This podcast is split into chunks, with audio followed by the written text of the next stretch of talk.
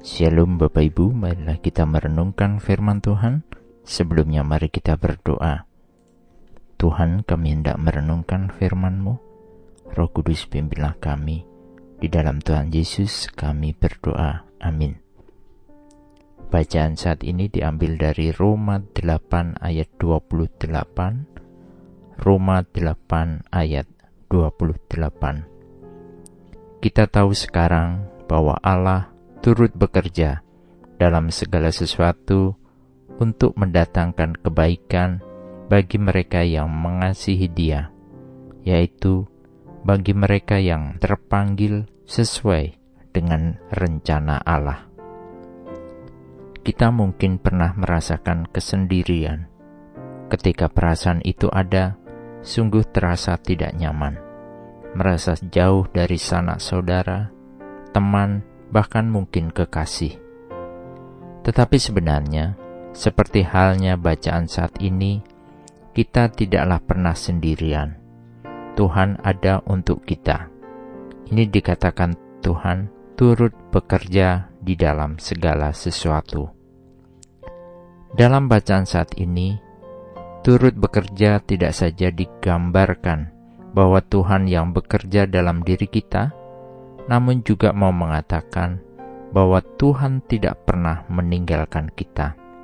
Setiap saat Allah hadir bagi kita. Bagian ini adalah kabar mengembirakan bagi kita umat yang percaya kepada Tuhan.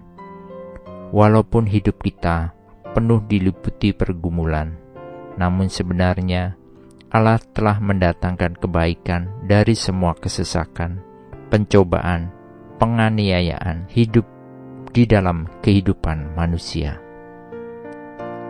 Lalu, kapan Allah itu bekerja dalam diri kita?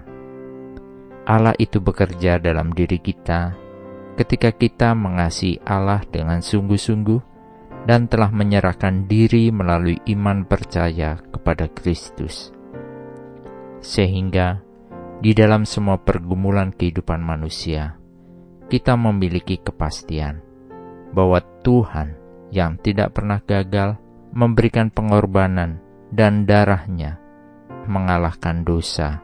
Kita hanya perlu mengingat terus bahwa setiap keadaan di dalam kehidupan kita, kita diundang untuk Allah memberkati kita umatnya. Sehingga bagi kita yang telah dipanggil untuk kemuliaan Tuhan, maka hidup kita hendaknya menjadi serupa dengan Kristus. Amin. Mari kita berdoa. Bapa Surgawi, terima kasih bahwa kami telah dipanggil sesuai dengan rencana dan tujuan Allah. Dan kami percaya bahwa di dalam Tuhan tidak ada lagi penghukuman dan tidak ada lagi pemisahan dari Tuhan. Tolong kami untuk ada dalam rencana Tuhan di dalam kehidupan kami. Dan kiranya Tuhan mengubahkan kami menjadi gambar Tuhan Yesus yang indah. Di dalam nama Tuhan Yesus kami berdoa. Amin. Tuhan Yesus memberkati. Shalom.